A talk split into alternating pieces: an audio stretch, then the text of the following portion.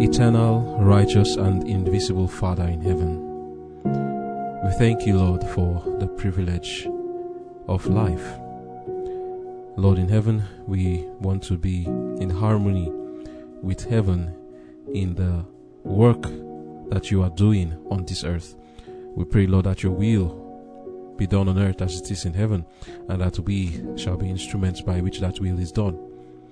As spiritual things are spiritually discerned, we pray, Father, and we pray seriously, please grant us of your Spirit, who is sufficient for these things. Lord, we have no way to understand your word except you grant to us your Spirit.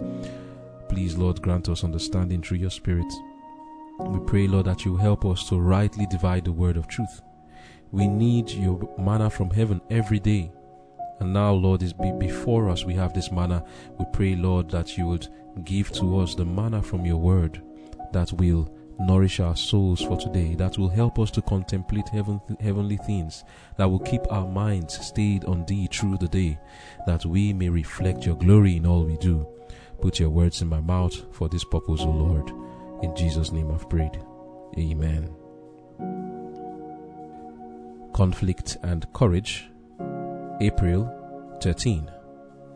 He lost his patience.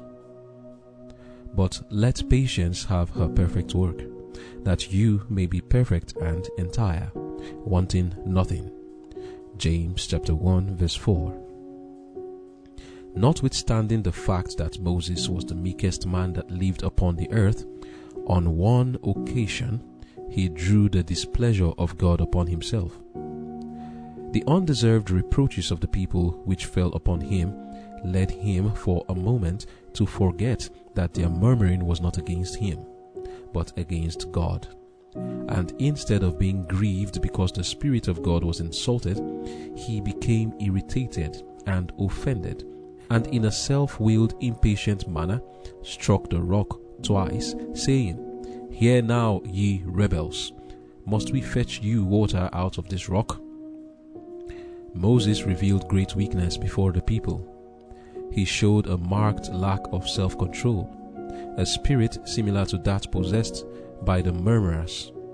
He should have been an example of forbearance and patience before that multitude who were ready to excuse their failures, disaffections, and unreasonable murmurings on account of this exhibition of wrong on his part. The greatest sin consisted in assuming to take the place of God.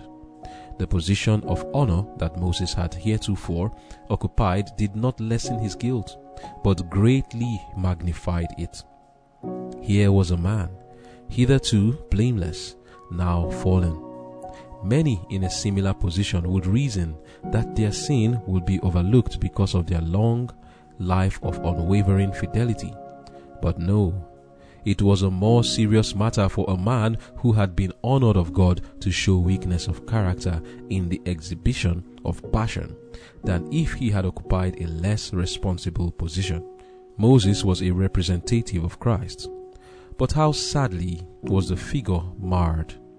Moses had sinned, and his past fidelity could not atone for the present sin. Moses and Aaron must die without entering Canaan, subjected to the same punishment that fell upon those in a more lowly position. They bowed in submission, though with anguish of heart that was inexpressible, but their love for and confidence in God was unshaken. But few realized the sinfulness of sin. The cases of Moses and Aaron show that it is not a safe thing to sin in word or thought or deed. Amen. The title of our devotion for today is He Lost His Patience. After the Lord had told the children of Israel that those who from 20 years above, that's the adults, were not going to see Canaan, he told them, remember, that for 40 years they will remain in the wilderness and they will all perish there, and their children will be the one that will inherit that land of Canaan. Many years had gone by now. Korah, Dathan, and Abiram had brought about their insurrection, which did not work out. A lot of people had been destroyed, and the day when they rebelled, the 10 spies died. Also, after that time, there were others who rebelled, and a lot of them, the Lord took them away. And then there was the rebellion of Korah, Dathan, and Abiram, so a lot of them were already dying. Time had gone. This was about 40 years. Moses was now an old man. They had remained 40 years in the wilderness. And he and those little children, who were now grown up to the age of at least 40 years to 59, 69 years, were there. And these people, they were the ones who Moses was finally taking. He was finally taking them into Canaan when this issue happened, where he sinned against the Lord. Reading from Numbers chapter 20 from verse 2, it says, "And there was no water for the congregation." Let me pause here. They were supposed to pass through Canaan. And at this time, that rock that was giving them water, which had followed them all this while. And that's something miraculous, by the way. It's strange to even believe it. This rock, which in the beginning of their journey started with them as they had been moving, it was following them. When the Lord told them after the rebellion, that's when they didn't want to go into Canaan, the Lord told them to go back on the way to the Red Sea. The Bible tells us something, that this rock was always following them everywhere. Well, I don't know how big that rock was, but it was following them everywhere. That's what we are told. In the book of 1 Corinthians chapter 10 verse 4, it says, "And did all drink the same spiritual drink, for they drank of that spiritual rock that followed them, and that rock was Christ." So it's important for us to take note of this. The rock which was following them everywhere, which represented Jesus Christ. That rock that had been giving them water in the wilderness because there was no river around them. They got water from that rock. The water coming from the rock ceased. Why? They were about to enter Canaan. They were coming close to Jordan. They were supposed to pass through the land of the Edomites. And in the land of the Edomites, they were going to find water there. So the miraculous provision of the Lord ceased, because they were going to get water in Edom. But on their way to Edom, as the water ceased, they needed water, and the people began to complain. So that's the setting and background for this story here. In Numbers 20 verse 2, it says, "And there was no water for the congregation, and they gathered themselves together against Moses and against Aaron. And the people chode with Moses and spake, saying, Would God that we had died when our brethren died before the Lord. And why have you brought up this congregation of the Lord into this wilderness, that we and our cattle should die there? And wherefore have you made us to come up out of Egypt, to bring us into this evil place? It is no place of seed, or of figs, or of vines, or of pomegranates, neither is there any water to drink. And Moses and Aaron went from the presence of the assembly unto the door of the tabernacle of the congregation. And they fell upon their faces, and the glory of the Lord appeared unto them. And the Lord spake unto Moses, saying, Take the rod, and gather thou the assembly together, thou and Aaron thy brother, and speak ye unto the rock before their eyes, and it shall give forth his water. And thou shalt bring forth to them water out of the rock, so thou shalt give the congregation and the beasts drink. And Moses took the rod from before the Lord, as he commanded him. And Moses and Aaron gathered the congregation together before the rock, and he said unto them, Hear now, ye rebels, must we fetch you water out of this rock? And Moses lifted up his hand, and with his rod he smote the rock twice, and the water came out abundantly, and the congregation drank, and their beasts also. And the Lord spake unto Moses and Aaron, Because you believed me not, to sanctify me in the eyes of the children of Israel, therefore ye shall not bring this congregation into the land which I have given them. This is the water of Meribah, because the children of Israel strove with the Lord, and he was sanctified in them." That is the story there, as short as it is. As we look at the life of Moses, it is something that I am not worthy to talk about. This is, of all people in the Word of God, from Genesis to Revelation, apart from our Lord and Savior Jesus Christ, none was given a greater responsibility than Moses, and there was none who was held in such high esteem than himself. Jesus, speaking of John the Baptist, said there had not risen any greater prophet than himself. But speaking about Moses, the Bible says to us that a prophet shall rise like unto Moses, and that person we are to hear him. Who is that prophet? It is Jesus Christ. Moses was a representative of Jesus Christ. He does not become a man like myself, who is filled with sin, to scrutinize and analyze and criticize the life of this holy, meek man, Moses. But the Lord has given us these stories. The Lord has not hidden from us the mistakes of his beloved people, his honored prophets. He has not hidden it from our eyes. Why? So that we can learn and so that we can be encouraged too. Because if the lives of these men, like even Aaron, if we were not told of his great faults in betraying his brother, hearing people mock his brother and then keeping quiet and even taking advantage of it, or his sister Miriam and what she did, if we were not told of these things, we'll think that, oh, our life is so miserable. But when we understand that these people had faults in their lives and they still overcame, it gives us courage to know that we can overcome. But going to the story we have for today, we have to talk about it, and with all due respect to his life and all that Moses did, we still have to talk about this because the Lord wrote it for us. In the book of James chapter 3 verse 1 and 2, we are told, "My brethren, be not many masters, knowing that we shall receive the greater condemnation. For in many things we offend all. If any man offend not in word, the same is a perfect man, and able to bridle the whole body." The counsel to us to be not many masters is important. People like Korah, Miriam, Aaron, Dathan, Abiram, who were striving for the position that Moses had, they didn't understand what they were doing. The counsel from the Lord is, be not many masters. You are going to receive a greater damnation, greater condemnation, if you hold a high responsibility. Moses was in a position of great spiritual responsibility. He was supposed to be a representative of Christ. We have seen in the book of Exodus chapter 7 verse 1 and 2, and also in Genesis chapter 4, reading from verse 17 down 14 to 17 there, we see how the Lord said to Moses twice, "I have made you God to these people." It was God who was speaking. It was a high responsibility. Do you understand what it means? If the Lord says to you, "I have made you God to the people," you show one bad example and you have spoiled everything. Moses was in this responsibility, a very sensitive position. Any character flaw in Moses would create great problems among the Israelites. His life was always open for scrutiny by the people. They were always waiting to find real faults in his life, and where they couldn't find anyone, they were quick to create one for themselves. But people may criticize, and all we can do is to prove our critics wrong by making sure that their accusations are false, and we never give them any slight occasion to latch onto and reproach God. This was the tightrope that Moses walked for 40 years. His marriage had been scrutinized by his sister, and he had been accused of marrying a non-Adventist, a non-believer, whereas the woman was also a believer, which is Zipporah.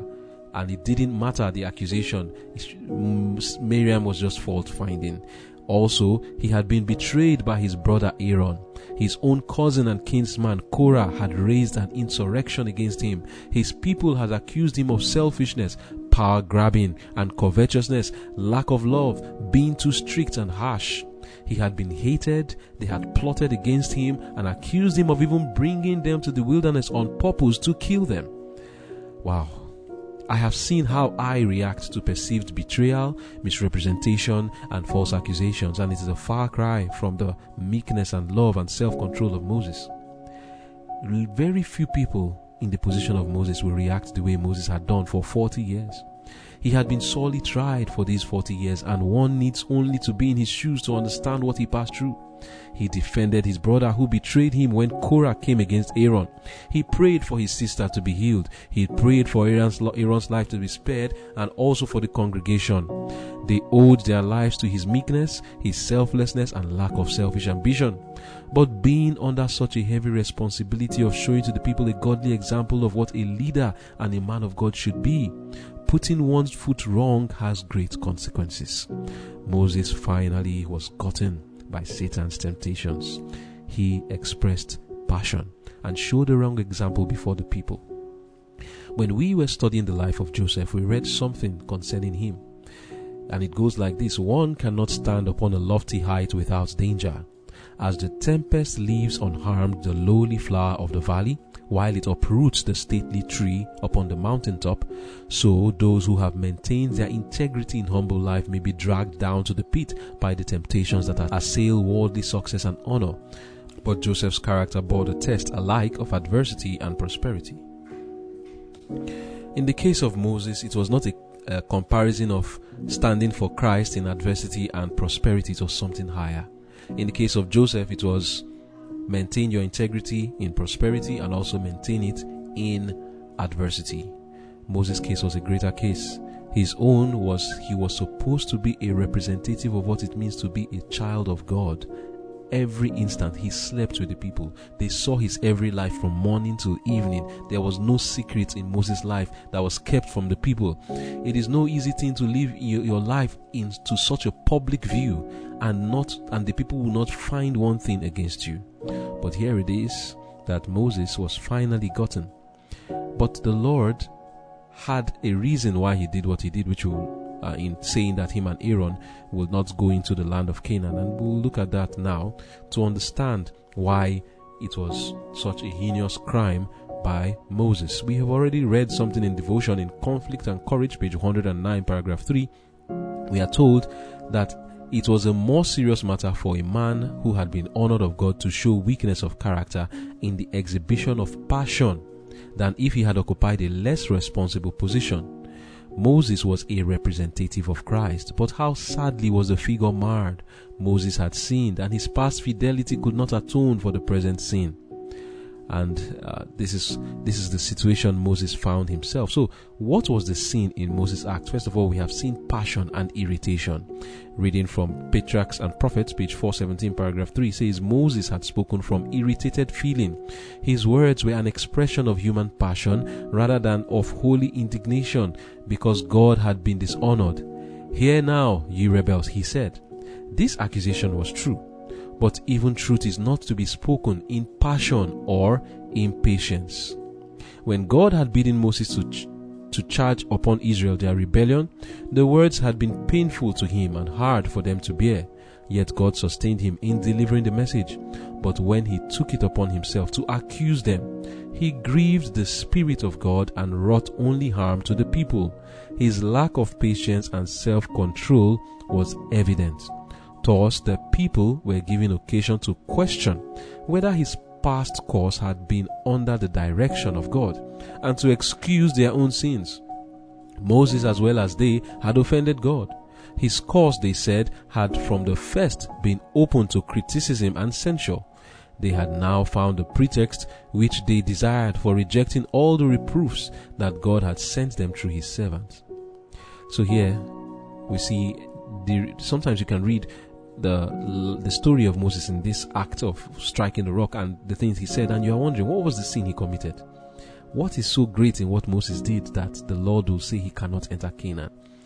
Well, like we have seen, when we are in a position of high responsibility, that which will look like a small matter is a big issue, because we have influence and people are watching us, and whatever we do, they are going to copy it. We must always understand that we are open to the world, so that the world is watching us, and whatever we show them an example. 2 Corinthians 2 verse 15 and 16 says, For we are unto God a sweet savour of Christ, in them that are saved, and in them that perish.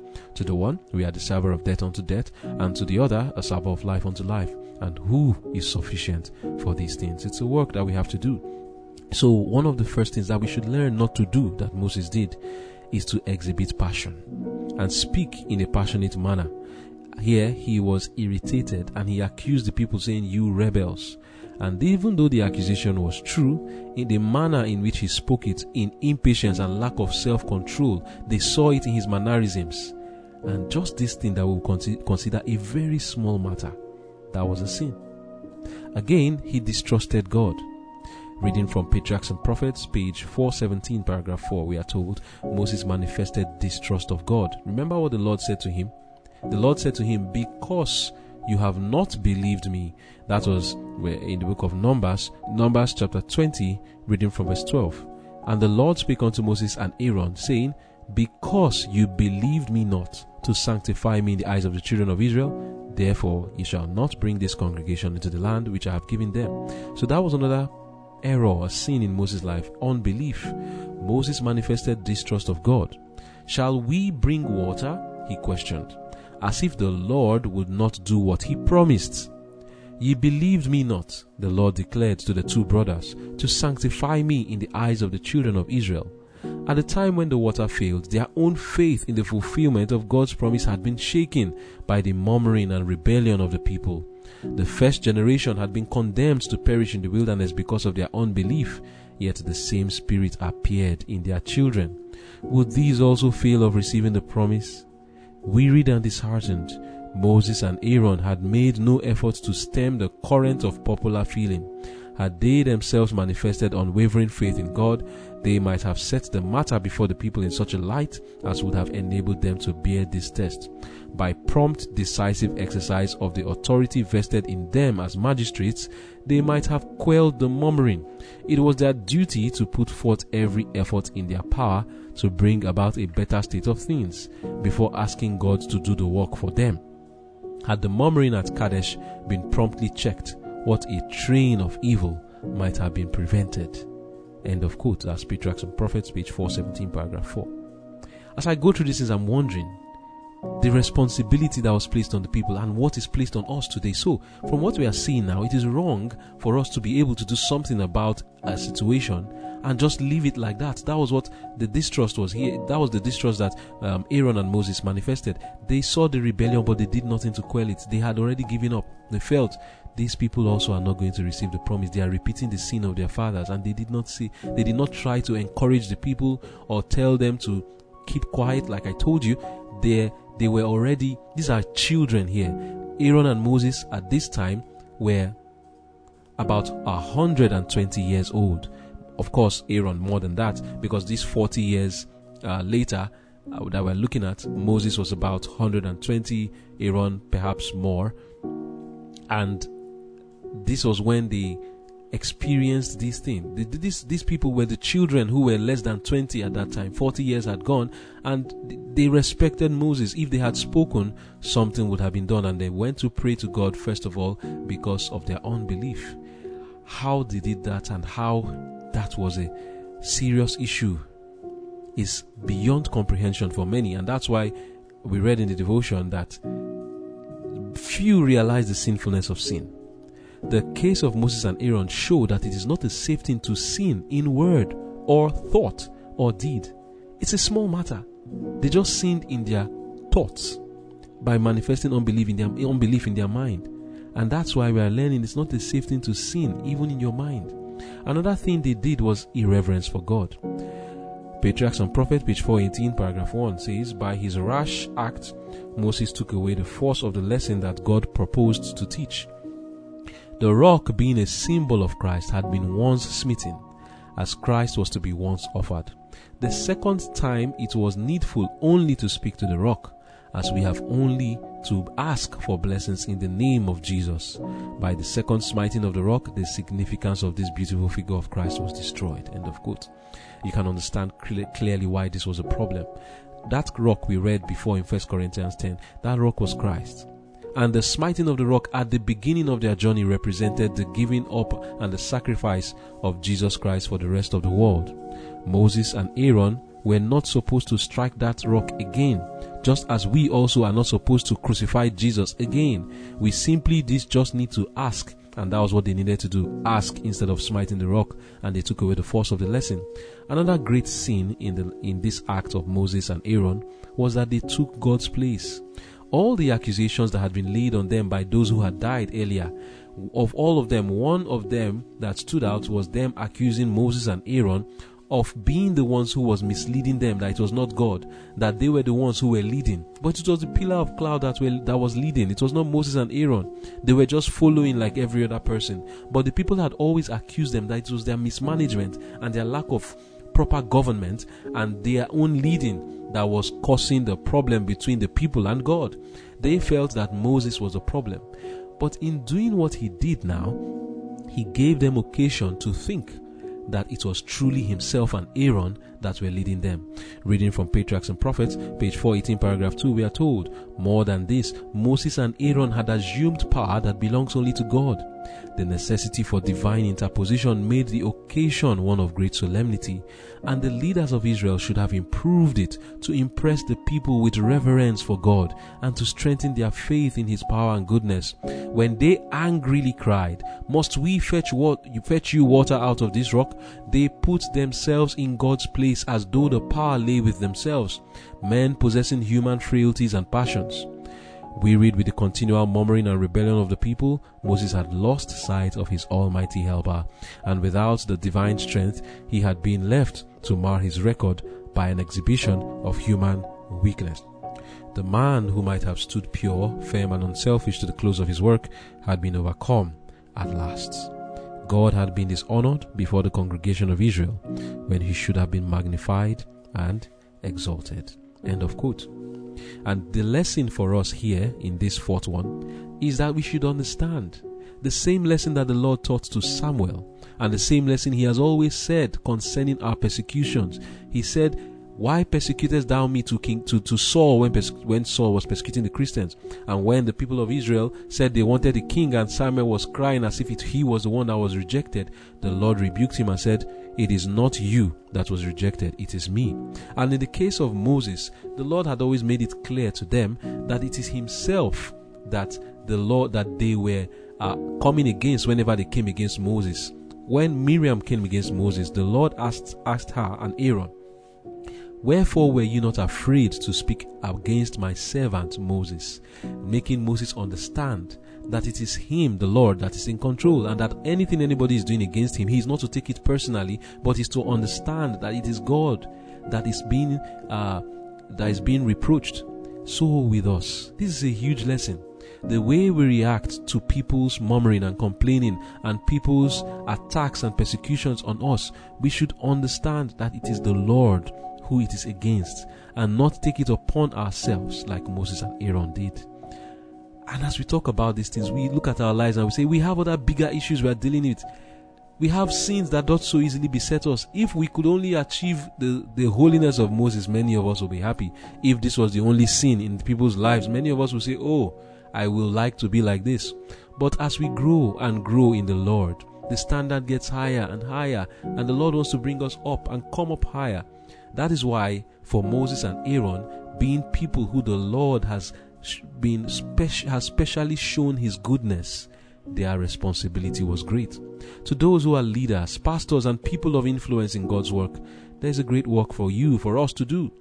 Paul admonished us in the book of Acts, chapter 20, verse 28, "Take heed therefore unto yourselves and to all the flock, over the which the Holy Ghost has made you overseers, to feed the church of God, which He hath purchased with His own blood."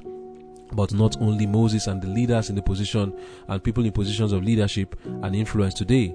To the unbelieving world, every Christian is a Moses who is to be an example to them, and we are to be careful what example we give to them in our dress, in our manners, in our words, in our diet, in our conduct, in our choice of words, in our speech, in all our actions. We are to take heed to ourselves that we give an example of Christ. I want us to have this passage in mind. Acts 20 verse 28. "Take heed therefore unto yourselves and to all the flock." Take heed, be careful, watch yourself is what the Lord is saying, because people are watching us. Watch yourself, because the unbelieving world is looking at you, and whatever you do, they are going to latch on it, either to follow it as an example for themselves happily, or to criticize the Lord for the bad example we may show. As to what it means to take heed to ourselves, there is no need for me to display any form of originality or personal creativity or ingenuity. Rather, let us please just indulge me as we hear this powerful, inspired meaning of what it is to take heed from a spirit-filled man called Richard Baxter, written from his book, The Reformed Pastor. For in all honesty, I cannot put it any better, in better words than he did. So I pray it blesses us. And here is what he said in the book, The Reformed Pastor, of what it means to take heed. take heed to yourselves, for you have a depraved nature and sinful inclinations as much as others. If innocent Adam had need to take heed and lost himself and us for want of it, then how much more need do we have?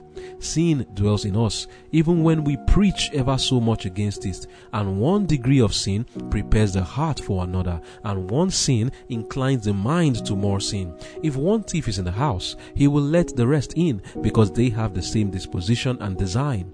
A spark is the beginning of a flame, and a small disease may cause a greater one. A man who knows himself to be partially blind should take heed to his feet. Alas, in our hearts, as well as in the hearts of our hearers, there is an averseness to God, a foreignness to Him, and there are unreasonable and almost unruly passions. In us, there are, at best, the remnants of pride, unbelief, self-seeking, hypocrisy, and all the most hateful, deadly sins. And does it not then concern us to take heed to ourselves? Does not so much of the fire of hell that was at first kindled in us remain unextinguished, that it is necessary for us to take heed? Are there not so many traitors in our very hearts that is necessary for us to take heed? You will scarcely let your little children go about by themselves while they are weak, without calling upon them to take heed of falling. And alas, how weak are those of us that seem strongest! How apt we are to stumble over a straw! How small a matter will cast us down by enticing us to folly, or by kindling our passions and our inordinate desires, by perverting our judgments, weakening our resolutions, cooling our zeal, and abating our diligence. Ministers are not only sons of Adam, but sinners against the grace of Christ as well as others, and so they have increased their radical sin. If you take not heed, these treacherous hearts of yours will one time or another deceive you. Those sins that seem now to lie dead will revive. Your pride and worldliness and many a foul vice will spring up that you thought had been weeded out by the roots. It is most necessary, therefore, that men of so much infirmity should take heed to themselves and be careful in the oversight of their own souls. And then he goes on to say, take heed to yourselves, because the tempter will ply you with his temptations more than other men. So Christians, are you hearing, leaders? The devil will come against us more than other people. If you will be the leaders against the prince of darkness, like Moses was, then he will spare you no further than God restrains him. He bears the greatest malice towards those who are engaged to do him the greatest mischief. He hates Christ more than any of us, because he is the general of the field and the captain of our salvation, and he does more than all the rest of the world against Satan's kingdom. Accordingly, Satan hates the leaders under Christ more than he hates the common soldiers. He knows he can rout the soldiers if the leaders fall before their eyes. He has tried that way of fighting for a long time, not against great or small, comparatively speaking, but striking the shepherd so that he may scatter the flock. So great has been his success this way that he will continue to follow it as far as he is able. Take heed, therefore, brothers, for the enemy has a special eye on you. You will have his most subtle insinuations and incessant solicitations and violent assaults. As wise and learned as you are, take heed to yourselves, lest he outwit you. The devil is a greater scholar than you, and a nimbler disputant. He can transform himself into an angel of light to deceive. He will get within you and trip you up by the heels before you are aware. He will play the trickster with you, undiscerned. He will cheat you of your faith or innocence, and you will not know that you have lost it. Worse, he will make you believe your faith is multiplied or increased, when in fact it is lost. You will see neither hook nor line, much less the subtle angler himself, while he is offering you his bait.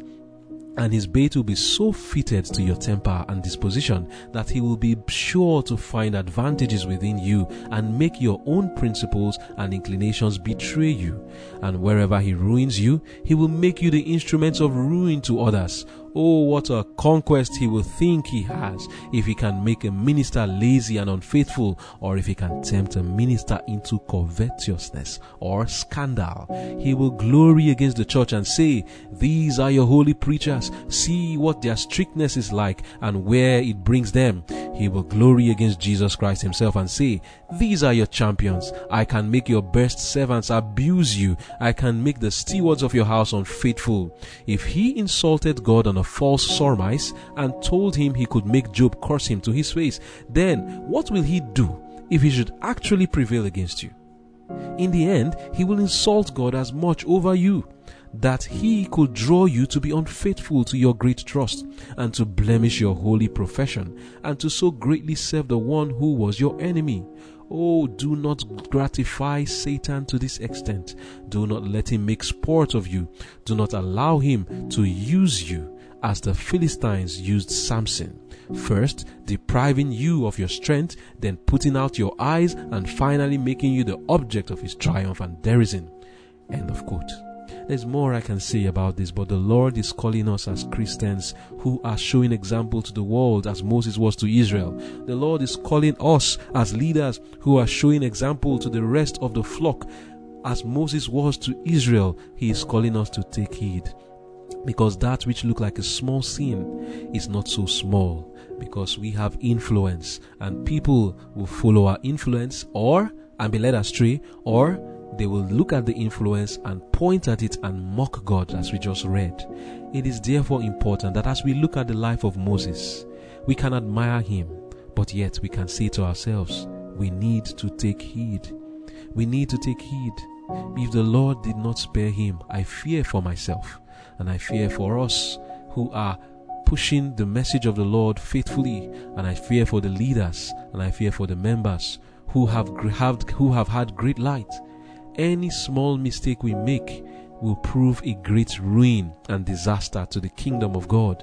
Therefore, we need to take heed, brothers and sisters. We need to pray for one another. When we sing the song, "I need the prayers of those I love," oh, it's a reality as we look at Moses' life.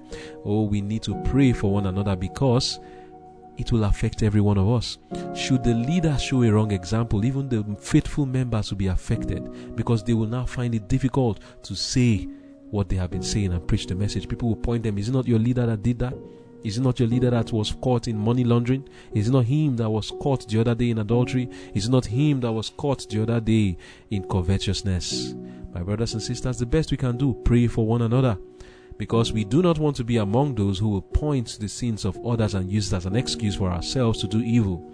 Rather, we want to be among those who are praying for the people who, like Moses, are holding great responsibilities. Let us pray. Our dear Father in heaven, spiritual things are spiritually discerned, and we thank you, Lord, for granting us the discernment through your Holy Spirit. I pray, Lord, that these words that has gone forth will arouse us to our duty for this time as Christians who are before the world like Moses was before the Israelites. Help us, Lord. Firstly, I pray, forgive us. We have manifested a wrong example to people. They have watched us, our words, our thoughts, our dress, our mannerisms. A lot of things we have done before the world has shown them a wrong example of what it means to be a representative of Christ, as Moses was. Lord, have mercy and forgive us. And help us, Lord, to be careful of our acts, our words, our thoughts, no matter how little, that we will show forth a right example to people. Oh Lord, please help us. And have mercy on us. Give us grace, Lord, as you put your spirit upon Moses, put upon us, and help us, Lord, to never lose sight of you, and to never get manifest unbelief. Do this for us and take the glory, O Lord. In Jesus' name I've prayed. Amen.